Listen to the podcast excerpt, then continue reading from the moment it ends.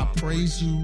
I praise you, Father God. Yeah, yeah, I praise you. I praise you. I praise you, Father God. Yeah, yeah, I praise you.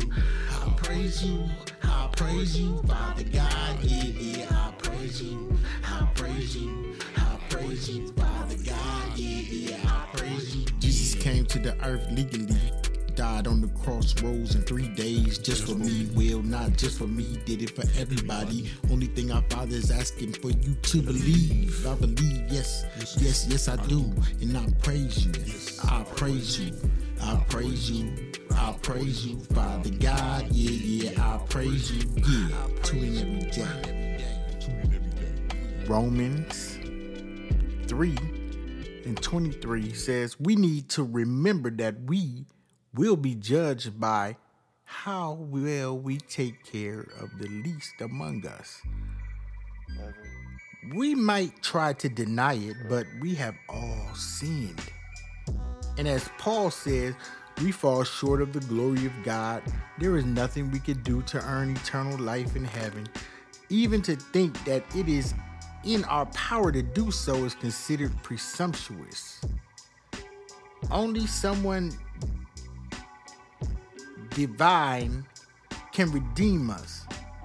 And only someone who has is human has the way to free us and can choose to do so. In other words, only Jesus, who is both human and divine, is able to do so. Our responsibility is to accept this gift with gratitude and humility. We show our gratitude by following Jesus and living lives based on love. We show humility by recognizing that we all have this gift that's been given to us. We are expected to use our gifts for the good of others, to develop them to the best of our ability, and to say, Thank you. No one deserves God's love or forgiveness more than another. No one deserves his or her gifts more than another. In fact, Jesus tells us that we must care for the poor and the vulnerable. So if you or I have more than what we are expected, we are expected to give more. Nobody has say that. All these people in the big mega churches and all of the uh the big pastors with all of the cars and stuff. Why are you not are you giving the same way you're receiving? We, if we expect it to give more, then you have more to give. Give. Remember, God doesn't need our good works, but our neighbor does.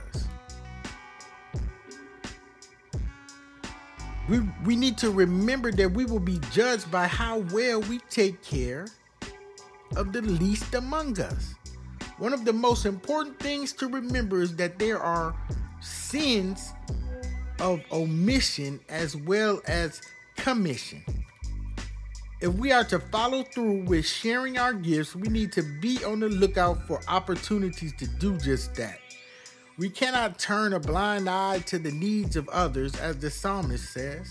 The Lord hears the cry of the poor and we need to do so as well. Let's pray. Gracious and loving God, thank you for sending us your son Jesus to do what we could never do. Win for us the gifts of eternal life that you have given us. May we show our gratitude by the lives that we live. In Jesus' holy name we pray. Amen. I praise you. I praise you, Father God. Yeah, yeah, I praise you. I praise you. I praise you, Father God. Yeah, yeah, I praise you. I praise you. I praise you, Father God. Yeah, yeah, I praise you. I praise you. I praise you, Father God. Yeah, yeah, I praise you. Jesus came to the earth legally died on the crossroads in three days just for me. Will not just for me, did it for everybody. Only thing our Father is asking for you to believe. I believe, yes, yes, yes, I do. And I praise you. I praise you. I praise you. I praise you, Father God. Yeah, yeah, I praise you. Yeah,